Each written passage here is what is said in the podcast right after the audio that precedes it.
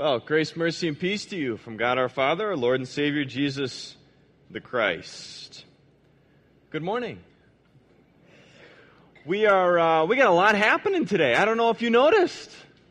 There's a lot going on today. I want to welcome you, of course, to Christ Church. And as you can see, uh, we are kicking off Family Week this week. And so if you're looking to be a part of that, fantastic. Would love to have you come and join us for that. It is for the whole family experience, not just for kids, but also for adults. So you're invited to be part of that. Uh, and so that's why we got all the cool stuff going on and the backdrops and stuff. But we are also, not only are we starting Family Week this week, uh, we are also kicking off a brand new series. We are starting a new sermon series. Last week we wrapped up Toxic, and we had been uh, spending time with Toxic, right, and protecting ourselves with toxic stuff in this world. This week, we are starting off kind of our summer series and what we're going to be spending the next summer weeks on. And uh, shout out to you ladies. We're going to spend some particular time looking and talking about women in the scriptures. We're going to be talking about women in the Bible. And I'm actually really excited about this series because what we're going to be doing is not only looking at just women and what we can learn and what we can glean from our sisters, but particularly, you know, one of the problems, one of the hard things when you look at people in the Bible is that when I read about these people in the Bible, when I read about these incredible women, Esther and Ruth and Mary, okay, Mary, the mother of Jesus, when I picture Mary, I always picture Mary with a, uh, what am I, what is this? You guys know this? The halo, right? Yeah, you picture it's because Mary is, is we kind of lift her up as this incredible, exemplary person. But one of the things I love about Scripture, one of the things I love about the Bible, is the Bible not only has uh, examples of people who, who have lived rich and full lives in a God honoring way, but it also has examples of people who, are, who have faults and brokenness as a part of their life and the Bible's not afraid to, to, talk, to talk about them and to talk about them in light of their brokenness, in light of their faults and some of their struggles. We all face struggles. We all have faults. And so one of the things that we're going to particularly look at this series is not just women, but wild women. We're going to be looking at wild women from Scripture. Women who sometimes get a bad rap, have a bad reputation. Women who have had struggles. Women who have, have had to overcome things. Women who have faults and, and failures and yet still are part of God's story and where we can come alongside them and learn from them, glean from them.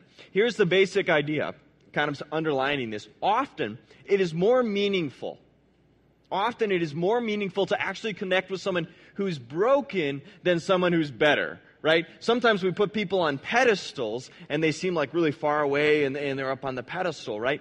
But there's something incredible about being able to connect with someone who's had struggle, who's had brokenness as a part of their lives. So we're going to be looking at women from Scripture who are not, not where we're not afraid to examine and look at and come alongside them and learn from them and connect with them as it relates particularly to brokenness and the struggles that sometimes are part of our lives. So, we're kicking it off wild women. And let's be honest, we can't start talking about wild women and brokenness without starting where it all began. And so we are going to be talking this morning about Eve. Eve. How many of you have heard the story of Adam and Eve before? Okay, so like well, most of you, Adam and Eve is part of our Christian tradition, and so if you're a Christian, this is part of our heritage, and it, it's it's one of the very first stories in the Bible is where God creates the earth, and everything is fantastic, everything is awesome, and He creates Adam, and then He creates Eve, and the idea, the understanding, the way the story goes is God creates humanity.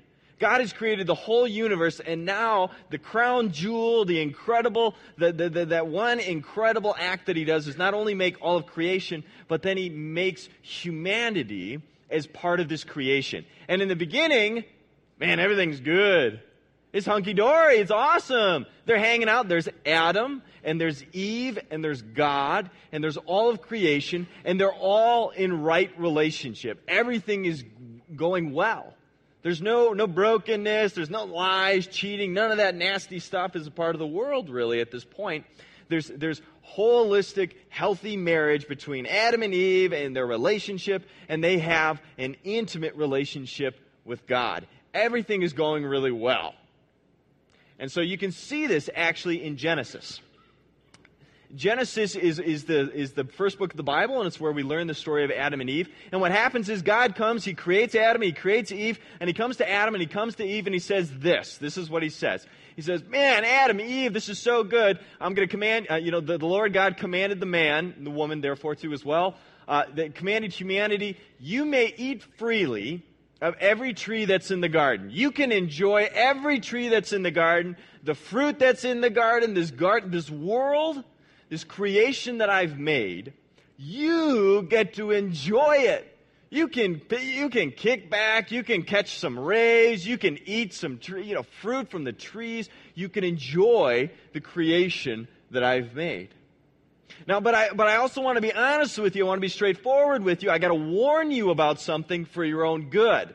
That, that there's this tree in the garden, the tree of the knowledge of good and evil, and you shall not eat of this tree. You shall not eat. For in the day that you eat of this tree, you will die. And so I just want to be clear, you, you can enjoy, I have made this for your enjoyment and to be in relationship with you, but I want to warn you against this one particular tree, this one particular place. You shall not eat of this tree, and you shall not eat of this fruit. And so, uh, for any of you who were back uh, here last week and you heard about grace and truth, two Christian words, Christian ideas, that, that there's this grace and there's this incredible gift that God gives us.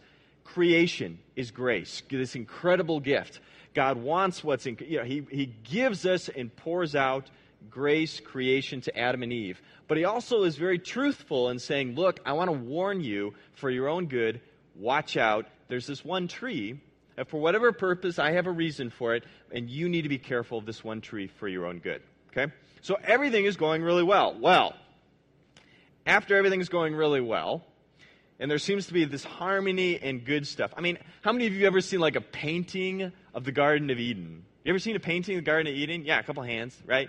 And it's always like, it looks great. You know, it's just beautiful, serene, it's good, it's beautiful. But there's almost always, in most, many of the pictures, many of the, the, the famous paintings, have one particular creature that slithers his way into the experience. I'm talking about one particular creature. Does anyone know what it is? Shout it out.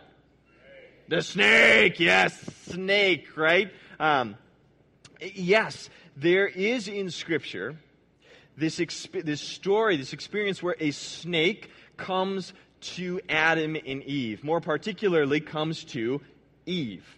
And he starts talking with Eve. And some of you are like, a talking snake is in the Bible? What? There's, there's, there's also a talking donkey in the Bible. There's some weird stuff in the Bible, but it's cool, trust me. So there's this snake that comes along, and, and what this snake does is have a conversation with Eve, and this is where things can go south. This is where it gets tough. This is where it gets hard. This is where we can really begin to learn and see and understand what Eve experienced. Because Eve gets a bad rap. Eve's got a tough situation, she's got a tough reputation. But I think it has a lot to say that we have to remember there is an evil, the snake is kind of this, rep- he's this represent, he's this evil force, a representative of negative evil in the world that approaches Eve. Eve didn't go looking for the snake. She wasn't going around like, hey, talking snake, let's chat. Scripture describes it that the snake comes to her and starts the conversation. This is what the snake says. He says to the woman, the snake says to the woman, Did God say, You shall not eat from any tree in the garden? This is a crafty snake. This is a sneaky snake. Because what he's doing is he's asking a manipulative and leading question. You, you, you've, you've seen those like Law and Order that's on TNT, that just all the Law and Order reruns, where they're in, they're in the court, or Suits. Any Suits fans? They're in like the court, and, and, and the prosecutor or the defender, somebody asks the witness a leading question. You've heard of those? You know what I'm talking about? A leading question. It's a question where it's like, so, did you kill the man? Well, that's a leading question. That's assuming something, right? The snake is asking a leading, manipulative question. And it's important we take a moment and really look at and understand what is the snake doing? What is this question that he's asking? Why does he ask this particular question? What the snake is doing by asking, Did God say? is he's calling into question God's words. God's word. The snake begins unraveling, undermining. He's, he's trying to get at what Eve knows from God's words that God spoke to Adam and Eve and said, Look, I love you. I've made you. You're mine. And this whole world is for your joy and betterment. Just stay away from this one tree. And the snake comes along and he says, Really? Did God, did God really say that? You sure? Are you sure that's what God actually said? And he begins to undermine God's own words. It'd be kind of like this. Let me give you a word picture, an example.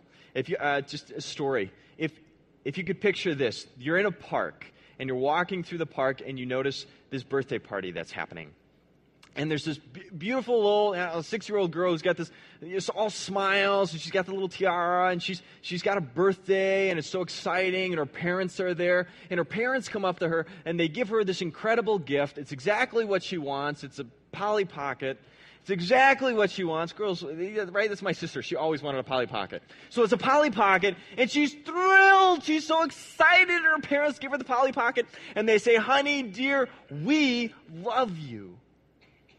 We love you. We want only what's best for you. We love you. As, as an example of that, as a, as, a, as a way of showing that, and exp- here's a Polly Pocket. Happy birthday, honey. But then there's another kid who's there.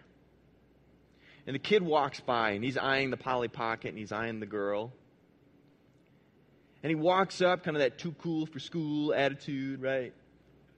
And he walks up and he's, he says, Wow, so you got a Polly Pocket, huh?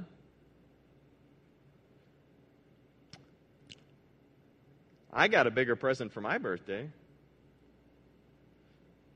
If your parents love you so much, why'd I get a bigger present than you? You see, by asking that question, what he's doing is, can you imagine what's going through the little girl's head? I mean, what's every girl? He got a bigger present?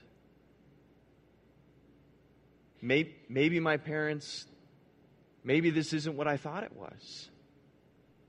Maybe my parents don't love me. If he got, if, if this young, if this boy got something that was better than me, and, and my, but my parents said they loved me, but, but, but, but now he's saying, you know, if, if they really loved me, wouldn't they get me something like a pony instead of a Polly Pocket? And all of a sudden, what's, what's taken place is by this one manipulative question, the entire relationship between the birthday girl and her parents is changed. Because the girl has now been calling into question what her parents have said, her parents' words to her, and her parents' actions towards her. She's calling it into question because, because the, what the boy suggested, by just planting that seed of suggestion, undermines all that her parents have accomplished and done for her. That's what's happening with the snake. There's a lot to that question. Did God really say that?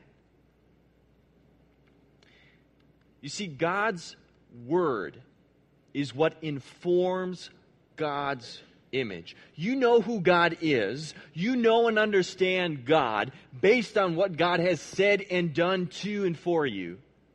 You know who God is and, and what He wants for your life and, and how much He loves you and how much He cares for you and, and how He's got plans for you. And He, you know based on what He has said and done to and for you. Based on His words, you have an understanding of who God is. And the same would have been true with Eve. Eve had an understanding of who God is. And the snake comes along and begins to undermine what God has said and therefore change, twist, and influence in a negative way, replacing Eve's understanding and image of who God is. Whoa.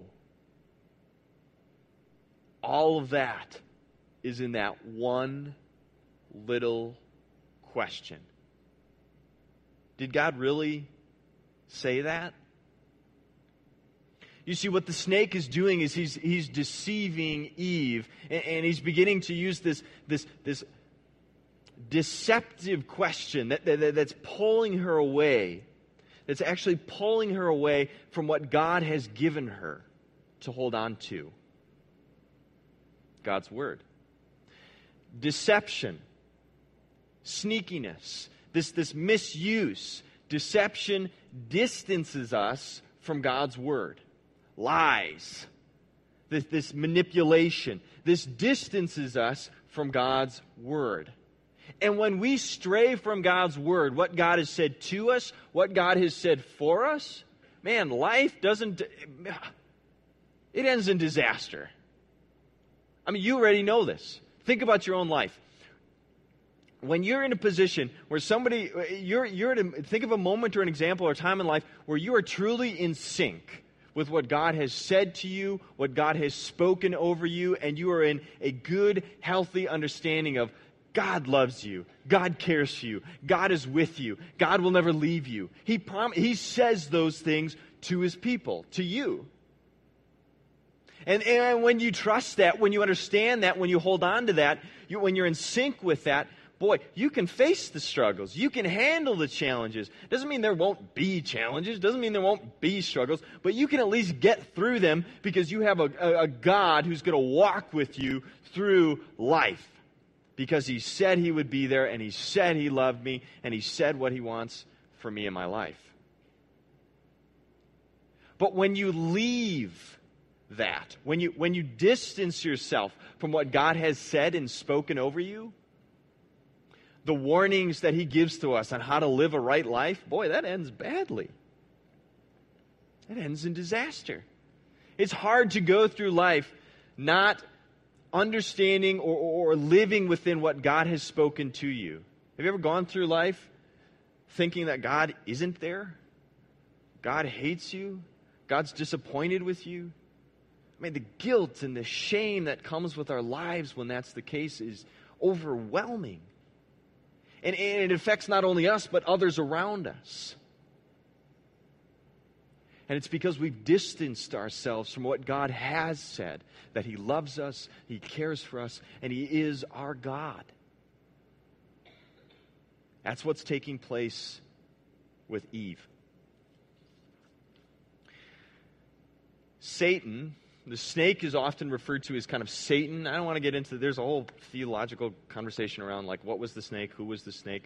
Here's here's what I want you to know. Satan, evil, negative, there there are evil and negative forces in our world. You've seen them. Turn on the TV. You know when you're looking at evil. I can't I can't describe it to you perfectly, but you know when you see it, something evil and there are going to be situations and circumstances in your life where evil is at work. You probably know this already. Where you've been in circumstances or situations that are just evil, bad, negative, dangerous, and you know it. You can, it's almost palpable. I mean, it's, you know it because you experience it. Evil's activity, Satan's, twi- this is what he does he takes what's true, he takes God's word, and, and he begins to call it into question, and he twists it just enough that he misconstrues it, and we get confused and we get flustered. And before we know it, we actually have a different God. This is what I mean. Uh, gossip is a great example of this we use we, we sometimes rationalize or reason ourselves into poor decisions. Gossip is a perfect example. God says in his in, in scripture in the bible he says gossip's not good. God has said to his people look don't gossip. Protect yourselves from it. It's destructive. Gossip ain't good. None good that comes from gossip. So just stay away from it. Like the tree stay away from it. It's just not good. Well what happens is that evil gets a hold of our lives, and somehow we all of a sudden find ourselves in a circumstance, we find ourselves in a situation at the office with the cooler and the bubbler, and we're all sitting there, and it becomes this temptation is there and it's real to begin to gossip. And we're sitting there and we're at the bubbler and we're drinking and we're talking and we begin to rationalize in our heads. Well, it's okay if I talk about so and so, isn't it? I mean, it's, it's, it's just me expressing my concern to someone.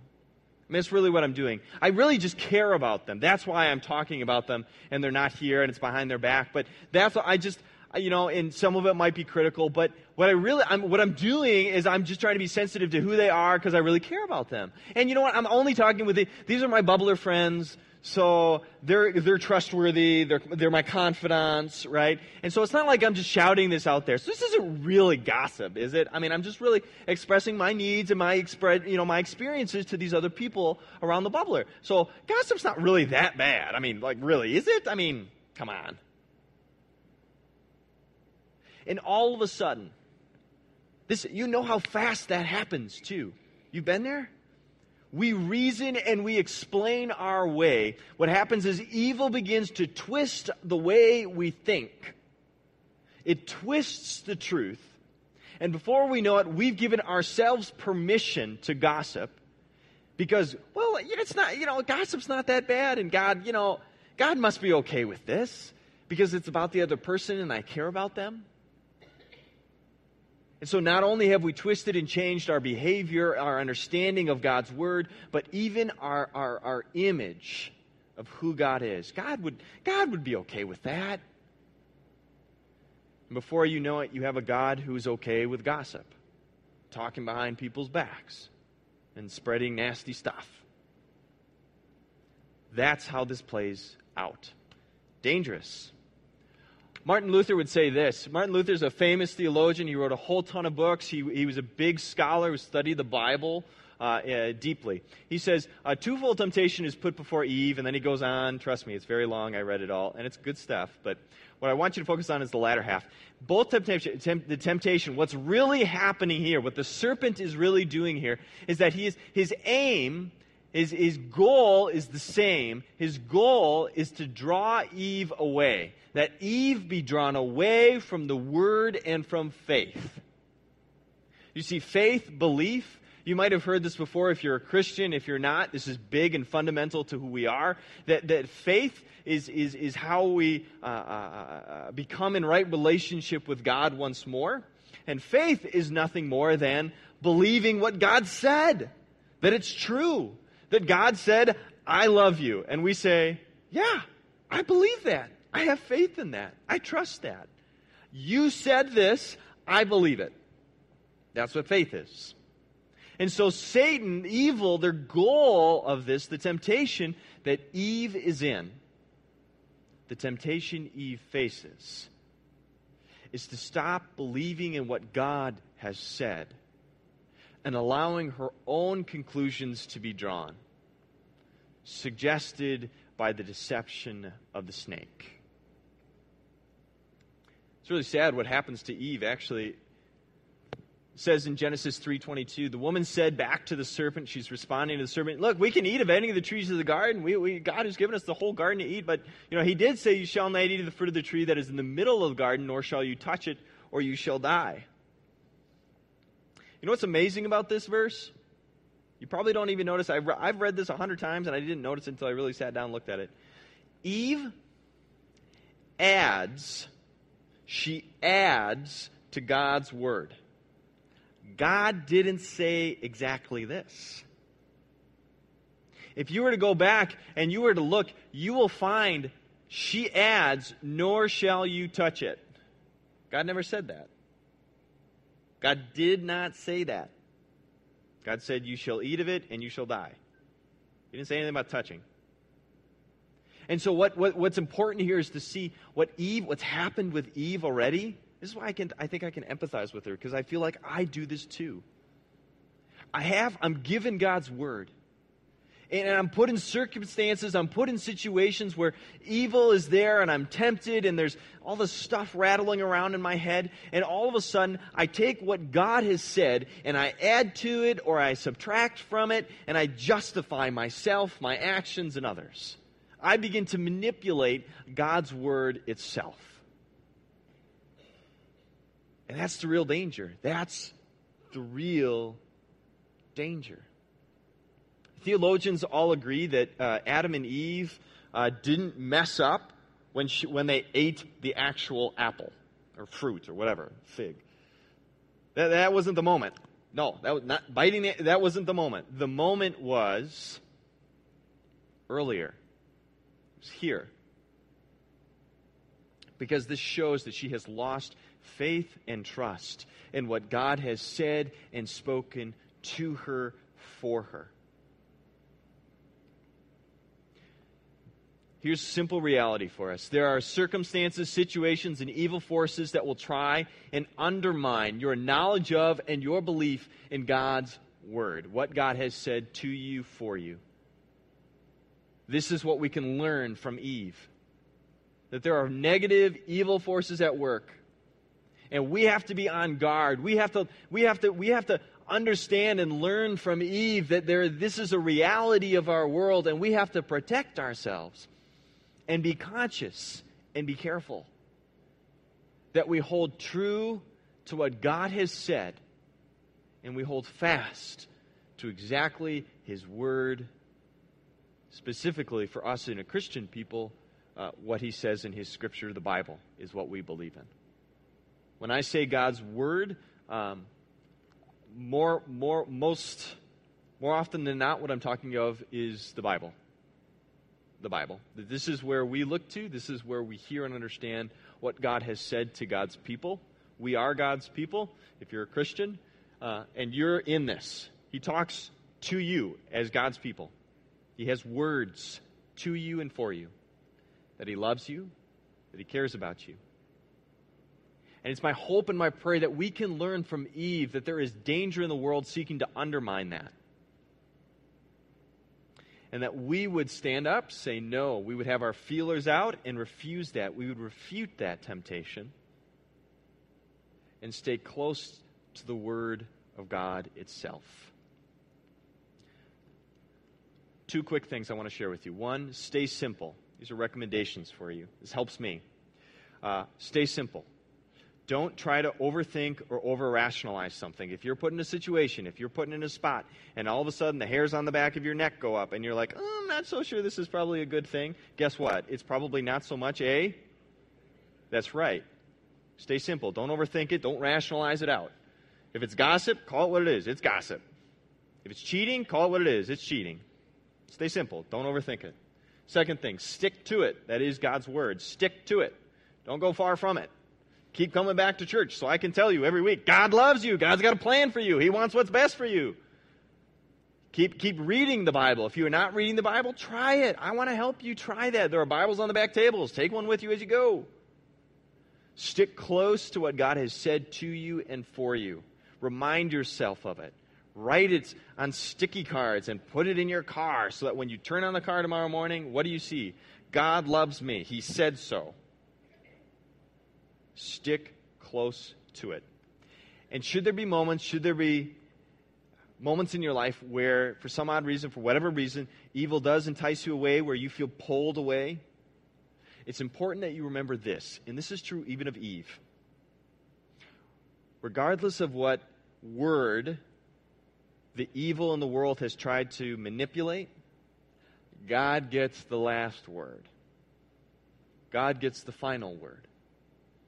And His word is the one that counts most. His word is that He loves you, that He is there with you, that He won't leave you, He will not forsake you. He is going to be there and walk with you through the struggles and the trials, that He forgives you when you do fail, that He, he renews you. He wants what's best for your marriage, for your children, for your coworkers, for your business, whatever it is. God is for you, not against you. And that's God's final word. It was made known to us in the person of Jesus Christ. As you walk out today, you're going to be handed something new. It's called a uh, CC Weekly. We're going to try these for a while and see if they work. You'll notice it's got uh, information on one side and further study on the other. If you want to dig in more related to this sermon and the sermon content, look for the further study, and I invite you, get involved in God's Word by using the further study. We got to wrap up, so let's pray. Heavenly Father,